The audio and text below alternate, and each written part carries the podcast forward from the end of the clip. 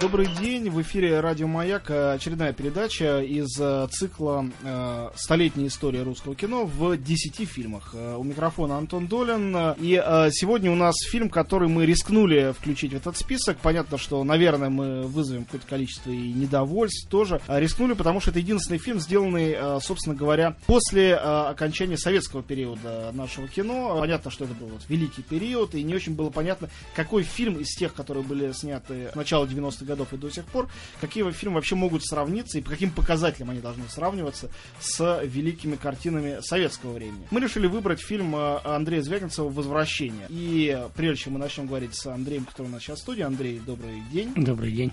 А, я просто а, попытаюсь дать э, короткую мотивацию сам. Мне кажется, что а, именно фильм «Возвращение» сломал некую плотину и впервые в новейшей истории заставил мир говорить о русском кинематографе.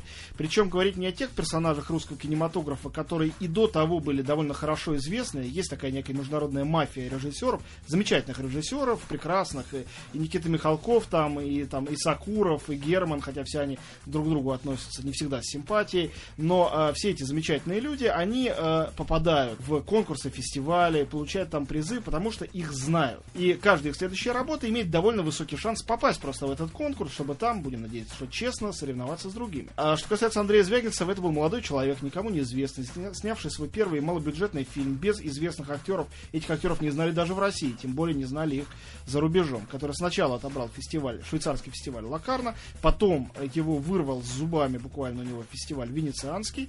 На Венецианском фестивале э, фильм получил э, две награды, и не просто две награды, а два золотых льва, хотя, казалось бы, больше одного не бывает. Один из них был за лучший дебют, э, Лев Луидж де Лаурентис, а другой Лев за лучший фильм конкурса. И это был, наверное, первый фильм нового, появившегося нового режиссера из России в нулевых годах, который смотрел весь мир. А не фильм режиссера, о котором знали, вы слышали, а фильм человека, о котором до сих пор никто не знал ничего. Теперь, э, Андрей, скажи, сколько регалий и всяких призов есть у фильма «Возвращение»? Ну, хотя бы примерно. Я для начала хочу поделиться ощущениями. У меня такое ощущение, что я дервиш, который поднялся над стулом и воспарил в студии от твоих слов. Ну, а количество призов, как-то я их особенно и не считал, но я знаю точно, что их очень много. Ну, в одной России штук 10 было. Ну, в общем, их было действительно очень много. Боюсь, э, боюсь сказать не точно, но если в этом есть необходимость. Какая, в общем-то, необходимость, сам не пойму, но ну, больше 20, может быть, 30, может быть, больше 30. Я, я не знаю, я этого не, не считал. Их Это... действительно, действительно много. Скажи, пожалуйста, вот прошло какое-то время, у тебя сейчас появилось уже свое объяснение, почему именно этот фильм? Ведь, э, э, ну, в таких вещах, как э, там, талант, искусство, вообще не существует каких-то объективных критериев, которые позволяют сказать, это лучше, это хуже, это гениально. То есть, ну, иногда это через 100 или 200 лет кто-то может сказать, и то не наверняка.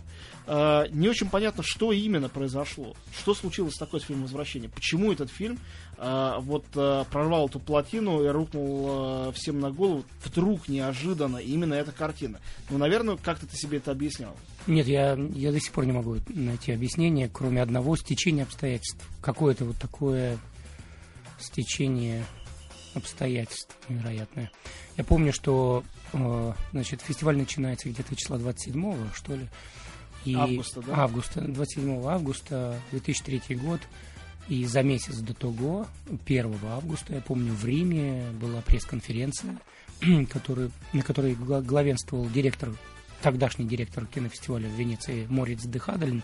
И как мне Раиса Фомина, наш дистрибьютор, сказала, что он совершил э, ну, то, что он э, высказал в присутствии всех журналистов, которые собрались услышать имена и названия фильмов, которые попали в конкурс, ну и также других. Вот, когда он вдруг в нарушении всякого регламента, в нарушении всяких правил объявил, объявив 20 названий фильмов, сказал от себя, я предлагаю обратить или прошу обратить особое внимание, чего директор фестиваля, конечно, делать не мог, но он человек такой, видать, очень свободный и под регламентом не подчиняется. Обратить внимание на вот картину из России, возвращение и так далее, обратить внимание на этого режиссера и так далее, так далее. Но это было каким-то таким знаком, потому что Раиса говорит, ну такого, такого никогда не бывает, такого себе никто не позволяет. Я могу помнить, что дальше, когда я был на этом венецианском фестивале, огромное количество людей ко мне подходили и говорили, а что вы знаете про русскую картину? Они ходят слухи. То есть э, было что-то такое мистическое вокруг фильма, это не было связано еще с самим фильмом, это был какой-то ореол, возникший каким-то волшебным образом. Что касается Морица де Хадлина, то существует легенда, хотя точно никто не этого проверить не может, что его отстранили именно за награждение фильма «Возвращение», а не итальянской картины. В том году его отстранили от должности директора этого фестиваля. Мы снова в студии. Антон Долин у микрофона. За соседним микрофоном Андрей Звягинцев. Сегодня а, в рамках нашего проекта, посвященного столетию российского кино, мы говорим о фильме «Возвращение». Это был дебютный фильм Андрея. И мы только что начали рассказывать увлекательную историю этой картины. Иногда кажется, что история этой картины еще увлекательнее самой картины, потому что все, что с ней произошло, это, это беспрецедентно и совершенно невероятно. И Андрей сказал логичным образом, что это стечение обстоятельств. Действительно, а, даже люди, не видевшие фильм, но слышавшие о том, что есть ажиотаж, что картину никому неизвестного дебютанта один фестиваль отнял у другого, что директор, объявляя программу, заявил об этом фильме, что неприлично почти, что по отношению к остальным. Уже это создавало эту самую легенду. Ну давай продолжаем. Ну вот если продолжить о стечении обстоятельств, то я полагаю, что тот набор членов жюри, который определился тогда, да и в любой другой ситуации. Вот ты, ты правильно, верно заметил, это же абсолютно кино, это же такие острова, которые никому не мешают, одно, один другому не мешает существовать. Конечно. И это очень субъективно, точка зрения. Этот фильм кому-то понравился, кому-то нет, весьма субъективно. И когда так сложились э, эти обстоятельства, когда вот 10 членов жюри, именно эти персонажи, вот именно эти имена сели за одним столом и стали обсуждать, какой же фильм э, будет назван лучшим, мне кажется, вот это тоже очень многое определило. Во всяком случае, я слышал такие легенды, что председатель жюри Марио Маничелли, режиссер, именитый режиссер. Итальянский комедиограф. И, Итали... Оказывается, кинокомедиограф. Да, да, да, я, да, я не видел его фильма. Вот этот итальянский комедиограф на некую, ну, ну это слухи, на, на, на правах э, слухов я рассказываю, на некую угрозу ему, то, дескать, ему угрожали, что ему откажут в финансировании. Его следующей картиной он ответил, вы знаете, мне уже 82 года, я ничего не боюсь. Я уже снял 56 картин, и если я вдруг не сниму 57-ю, большой беды в этом не будет. Но он принял... Да, там просто столкнулись два жюри, и я слышал от Раисы Фоминой, что был такой момент, когда эти два жюри решали, как же им быть, как быть с, с наградом, потому что и здесь «Золотой лев» в, в жюри дебютов, и здесь «Золотой лев» в, в главном конкурсе. Надо было ну, как-то поделить, что ли. И оба жюри сказали, нет, мы никому больше не отдадим. Извините, но будет так. Был шум, действительно, и все итальянские газеты, многие, в писали о том, что если не дадут Марко Белоки, это был основной соперник Андрея, замечательный, кстати говоря, итальянский режиссер, с новым, не самым своим лучшим фильмом, который, однако, поскольку он посвящен был деятельности красных бригад, он очень вызвал большой резонанс в Италии. Если ему не дадут, это будет преступление. Когда не дали, то очень об этом много кричали, но у меня есть итальянский товарищ, журналист, который, наоборот, э, до середины фестиваля говорил, что обязан дать русскому режиссеру, и э, именно фильму «Возвращение». Но э, мне тогда не очень было понятно, почему вот такой императив был и у членов жюри, и у э, вот этого моего итальянского товарища. И до сих пор мне кажется, хотя мне кажется замечательно интересным фильм «Возвращение», мне кажется, что европейские зрители, потому что прежде всего, конечно, фильм получил отклики в Европе, видят в фильме что-то такое, чего в нем не видят в России. Может такое быть? Или, э, как тебе кажется, или просто дело в том, что у нас зрители ослеплены э, вот э, тем, что ах, там наградили, значит, мы не будем это так любить. В этом дело, в какой-то такой ревности по отношению к другим фильмам. Или действительно чего-то они не видят, чего видят там. Мне трудно судить, ей-богу. Но просто ты видел очень много разных публик, которые смотрят эти фильмы. Они все по-разному смотрят в разных странах. Ну да, но если говорить о публике, которая никак не заинтересована, которая не находится в какой-то предвзятой, что ли, мизансцене, то и здесь в России публику я видел, которая смотрела «Возвращение» такими же глазами, как и европейская публика смотрела. А если говорить о тех, кто, кого касается вопрос зависти, то ну, тут вот этот момент, конечно, срабатывает. Ах, он, его наградили, значит, я его не буду смотреть. Или, ну, вообще говоря, зависть в нашей профессии вещь э, неистребимая, в нашей особенно, потому что, ну, как это выразить? Вот именно, как? Вот это трудно выразить, да. Но если в науке существует некая парадигма, и все ученые объединены одной идеей, что вот у нас сейчас есть некое продвижение вглубь познания некого предмета, то когда вдруг происходит некое открытие новое, эта парадигма отменяется появляется новая идея, да? Новая идея, которая ушла еще глубже, туда, к ядру или там к электрону. А в сфере искусства Ну, нет такого. Ни одно произведение не отменяет другого. Поэтому мне совершенно странным кажется ревность и зависть э, этот соляризм, так называемый, мне он непонятен. Мы совершенно на разных планетах или на разных островах. Толстой не отменяет Достоевского, как бы не терпеть не мог Достоевского Набоков. Существует и Набоков, существует Достоевский. Также и в мире кино. Мы снова в студии. Антон Долин у микрофона, Андрей Звягинцев у другого микрофона. Мы говорим о фильме «Возвращение» в рамках нашего проекта. 10 фильмов, в которых мы представляем, а, не знаю, показательно или нет, столетнюю историю российского кинематографа. А, Андрей, скажи, вот сейчас ты автор двух полнометражных картин «Возвращение и изгнание». Скажи, если сравнивать те чувства, с которыми ты ну, внутренне какие-то, приступал к э, фильму «Возвращение», когда ты был никому неизвестным человеком, наверное, с трудом убивал даже скромный бюджет, который там есть. Наверное, сталкивался с каким-то непониманием продюсеров, возможно, когда утверждал тех или иных актеров, э, да, собирался тем или иным образом сделать фильм, и тем, как ты приступал ко второму фильму, будучи уже человеком, от которого ну, буквально весь мир кинематографа чего-то ждал. Тебе было во втором случае проще, потому что, наверное, были другие уже финансовые горизонты, или наоборот сложнее, когда давило все это ожидание? Ну, начну с того, что, конечно, вот это самое ожидание, хоть оно никак не явлено впрямую, но оно э, в метафизическом смысле в каком-то, конечно, поддавливает очень сильно. Ну, давай, что там дальше? Оно мешает, мешает сосредоточению, мешает работе, мешает э, собственному внутреннему диалогу с самим собой. Но вот я уже отвечал на, это, на, на этот вопрос, на вопрос о страхе второго фильма. Я убедился в том, что страхи все развеиваются, стоит только тебе войти уже в процесс, в работу, в работу, в настольную, застольную работу над сценарием. Ты довольно долго входил. Я долго входил вообще в процесс работы над вторым фильмом. Очень долго мы искали вот, с продюсером замысел, который бы заинтересовал обоих. Вот. И довольно долго подступался нему. Да, действительно долго. Но если сказать о финансировании, трудности выбивания бюджета в первом случае, в легкости, с лег, легкости во втором, то тут тоже не совсем так, э, не совсем верно будет высказаться так, что, дескать, было легко со вторым. Потому что с первым я, в общем, даже и не выбивал ничего. Меня поставили перед фактом, что будет вот такой бюджет. И понимание э, продюсерам э, того, что режиссеру не следует мешать, ну, это удивительное свойство э, Леснивского. И редко. Да, по-моему, тоже. Вот оно, конечно, очень сыграло большую положительную роль в этом деле. Дима никогда не ставил под сомнение выбор актеров. Никогда.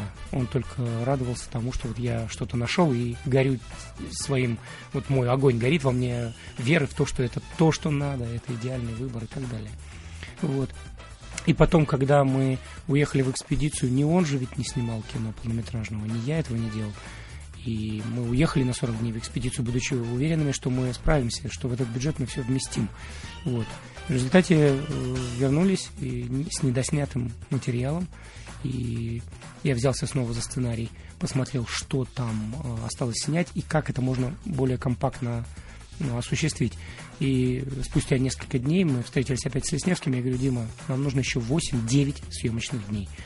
Он сразу задал вопрос, он говорит, без этого мы можем обойтись, склеить фильм? Я говорю, это исключено. Он говорит, хорошо, цена вопроса. А продюсер уже, исполнительный продюсер уже посчитал, сколько это будет стоить. Он тут же решил положительно, да, да, давайте поезжайте, все, вперед. Вот, так что тут вот как-то вот трудностей вот тех самых, о которых ты говоришь, не было. Ну и в случае с изгнанием тоже их не было, потому что мы начали с двух миллионов, но когда сам же Лесневский э, после решения, что мы начинаем, запускаемся, сказал, поезжайте искать натуру на Сардинии, сам, это его была идея. И мы поехали с Мишкой, значит, на... С оператором Михаилом, с оператором Кричманом, Михаилом да? Кричманом, да. Поехали на две недели, что ли, э, бродили, ездили, по, пересекали ее вдоль и поперек всю эту Сардинию. Стало понятно, что это другой бюджет. Вот. Слава богу, что мы снимали не, в Сар... не на Сардинии, а в Молдавии, потому что в Молдавии, конечно, другие деньги. Вот. Но когда замысел обретал свою форму постепенно, становится понятно, что 2 миллиона мы это очень мало, потому что для этого замысла, для осуществления той задачи, которую мы поставили перед собой, необходимо было построить все объекты, необходимо было все-таки зарубежная экспедиция, это вот городская часть, экстерьеры, Э, во Франции и в Бельгии мы снимали отдельно. Две недели съемок, съемок были наши проезды на машинах, ну и прогулки и все такое. Вот. А молдавская часть, было понятно, что там нам нужна только натура, только деревья, ореховые деревья, акации, ров, холм, холмы, на которых мы построим свои э, здания. То есть вот и церковь, и дом, и мост, и даже станция железнодорожная, которая показывается в кадре буквально на одну минуту, это построенный объект. Я хочу задать э, те вопросы, на которые мы, наверное, будем отвечать уже э, после очередной небольшой паузы. А вопрос это вот какой.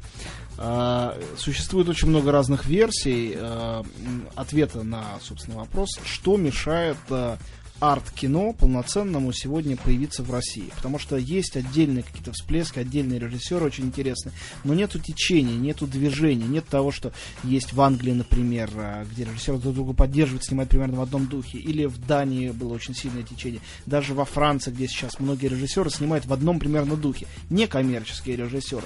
Понятно, что и в России они могли бы объединиться идеологически, но я спрашиваю не о том, что меня мешает объединению, а о том, что мешает вообще появлению арт-кино в России. Нехватка ли денег, нехватка ли идей, недопонимание кинотеатров, недопонимание публики. Или на самом деле ничто не мешает, а мешает только собственные комплексы. В общем, давай попробуем отвечать на этот вопрос. Но ну, я могу... через, через несколько минут мы вернемся и Начнем. Я бы только сказал, что публика не мешает точно. Это как э, плохому танцору, да, примерно да. так.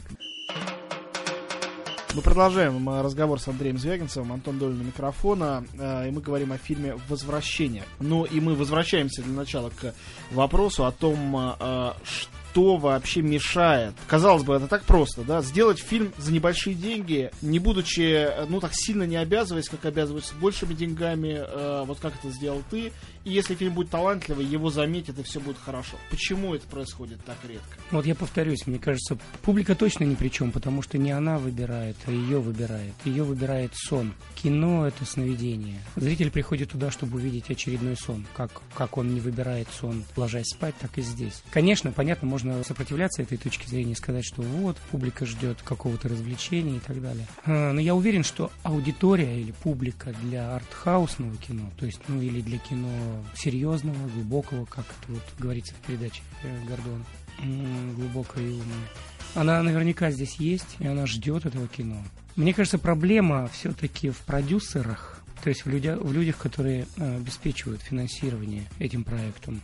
И, конечно, в кинотеатрах. А это такая связка двух начал, которая вообще не позволяет э, дышать э, авторскому кино и кино, которое не принесет больших дивидендов. Вообще говоря, у нас произошел очень серьезный, колоссальный, я бы сказал, сдвиг вообще в России, если уж мы говорим о столетии российского кино. Угу.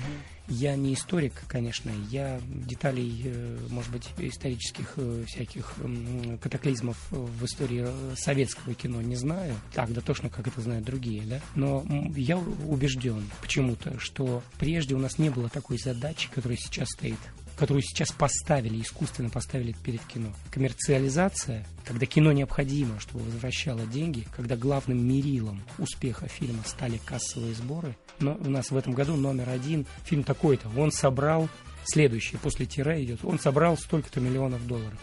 Вот мне кажется, это, ну, это то, что произошло с американским кино, которое было независимым, которое сбросило себя вот эти вериги блокбастеров вроде Клеопатры которая раз, разорила какую-то там киностудию, да. Пошло независимое кино, появились Мартин Скорсезе, появились Брайан де Пальма, появились Коппола. очень Коппола, появился Изи Райдер. И целая эпоха, когда художник главенствовал, а не продюсер. И вот с появлением, как я, я это увидел, улетел в одном фильме документальном об истории американского кино, с появлением фильма «Челюсти», вот с этого момента, по-моему, все началось, с Спилберговского успеха. Спилбергу. Да, смерть Спилбергу. И вообще ему как, как явление. Ну, режиссер как... тут хороший между тем. Между тем. Как одна в этом документальном фильме эта дама сказала. И когда я впервые увидела на страницах Variety вкладыш, где написано такой-то фильм, такие-то сборы, я сразу в своему кругу друзей, вот тут же, где мы сидели, а там все эти ребята и были, Боб Де Ниро, Скорсезе, она сказала, ребята, нам все. Ну, на самом деле, я думаю, что это, конечно, преувеличение. Там прекрасные фильмы все еще снимаются. Ну да, конечно, но... Там Оскаровский успех прошлогодний таких фильмов, как э, «Старикам здесь не место», Коинов и «Нефть», и Пол Томас Андерсон, две потрясающие Это картины. отдельные персонажи. Они Ну, вот просто особняком видишь. стоят. Ну, да. ладно, вернемся к фильму «Возвращение». Все-таки мы говорим... Ну о- вот я, я, Антон, хочу договорить. Да, Мне кажется, что вот эта коммерциализация, вот этот успех, финансовый успех, он в глазах уже как э, те самые медики, которые горят у всех продюсеров. Необходимо вернуть деньги, необходимо заработать как можно больше и так далее. И уже ставка идет совершенно на другое. Вот мне кажется так. Мне кажется, очень интересным то, что одним из немногочисленных э, успешных фильмов, то есть фильмов, которые приносят обратно деньги и приносят прибыль, в новейшей истории русского кино стал фильм «Возвращение». То есть, э, конечно, он собрал эти деньги за счет, в частности, международного проката, но каково тебе в этом качестве это чувствуется? Реж- Фестивальный режиссер, режиссер авторского кино, фильм которого приносит деньги. Это вообще звучит какой-то абсурд в России, а это происходит, оказывается, такое бывает. Да, такое случилось, да. А, Скажи, а, если э, пытаться вернуться к самому началу этого фильма, ведь э, фильм «Возвращение» интересен еще и тем, что в отличие от многих авторских фильмов русского кино и фильмов того же Тарковского, с которым тебя часто, я уверен, напрасно так э, прямо запараллеливают и сравнивают, Возвращение фильм, э, фильм загадка, который надо разгадывать. И причем эта разгадка такая многовариати- э, многовариативная может быть, да. А, то есть разные зрители видят свои какие-то версии, все эти версии друг друга не отменяют и не отрицают.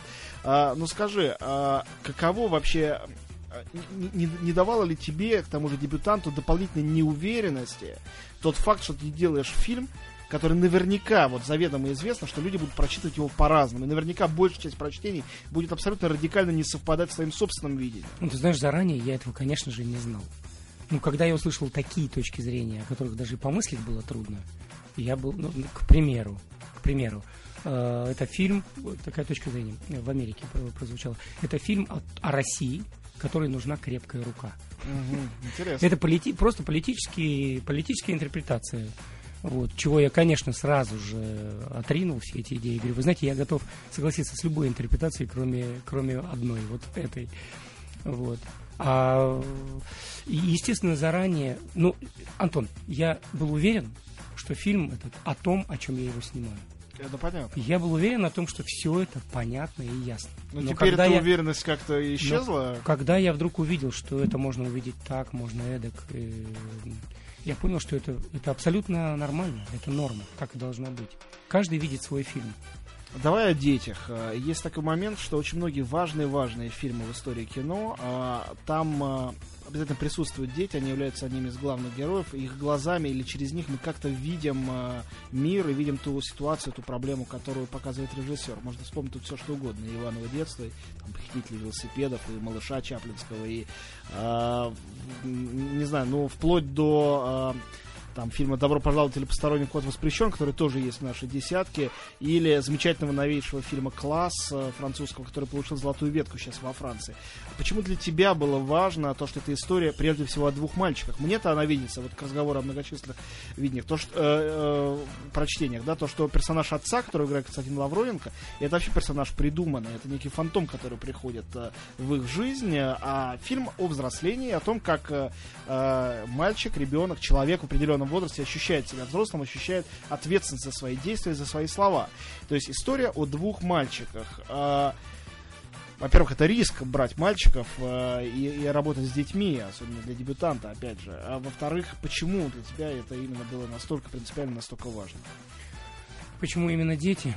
Да нет, ну вот не было это принципиально важным, если уж так честно сказать, потому что главное, что тебя впечатляет в начале, когда ты прочитываешь какой-то текст, это само напряжение, натяжение вот этой тетивы, этой истории. Ты понимаешь, что эта история мало того, что заслуживает того, чтобы быть экранизированной, быть, э, стать фильмом, но она просто нуждается в этом, и ты в этом нуждаешься.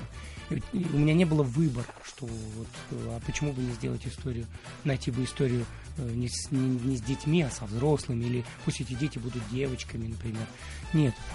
Это так сложилось, что вот именно этот сценарий попал мне в руки. Здесь не было никакого выбора или ничего такого, вот, скажем так, принципиального. Опять судьба. Хотя одно соображение могу сказать, совершенно отдаленное, вдруг пока ты это говорил, судьба, судьба.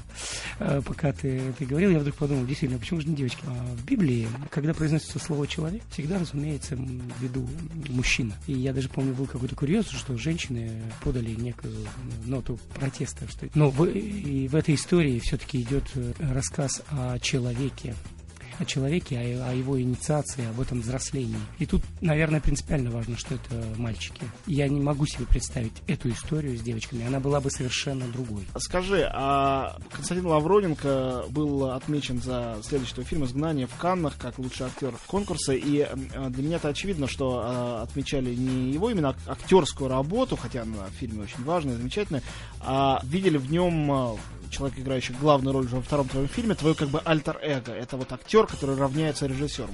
А для тебя это тоже так? Или просто так сложилось, что в двух фильмах он в центре, и может быть следующий или после следующий фильм, где совершенно не будет уже его следа? Может быть и не будет его следа, но в случае с, с изгнанием я не смог избежать э, встречи с Костей, хотя изначально для себя решил, что Костя в этом фильме сниматься не а будет. Как получилось, что в «Возвращении» он вообще оказался?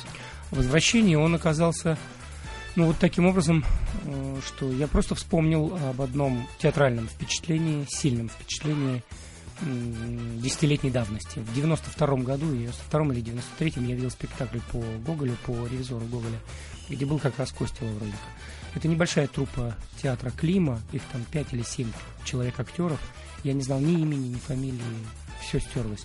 Но в 2002 году, осенью, 2001 точнее, я вспомнил об этом впечатлении от актера и попросил ассистента по актерам найти вот всю труппу Клима. Пришли они все, и вот в очередной раз, когда пришел Костя, я узнал, что это вот он и есть. Так что... А с мальчиками было сложнее? С мальчиками было... Оказалось э, сложнее, хотя... Точнее, не оказалось сложнее. Поиск был длинный. Мы в течение полгода искали актеров. Вот, и в Питере искали, и в Москве. И мы так договорились с, с Димой. Я сказал, что нужно будет очень много времени употребить на поиски, потому что если не будет двух равно значимых, двух гениальных ребят, то фильм не сложится. Если один, то это все не то. Вот мы так и определяли для себя задачу, что это нужно искать, искать, искать. Мы отсмотрели не так много, наверное, более, более человек 600 детей. Вот, но... Да, и потом, постфактум, я уже вспоминал, о том, что Ваня пришел в Москве где-то на второй неделе поисков. Потому что его рекомендовал Костя, и он очень скоро у нас появился.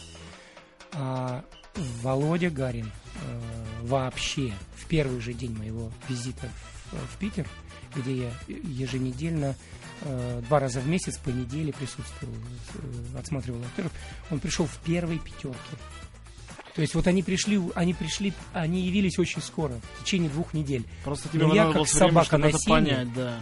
как собака на сене все искал еще, еще лучше, еще что-то лучше, лучше, якобы лучше.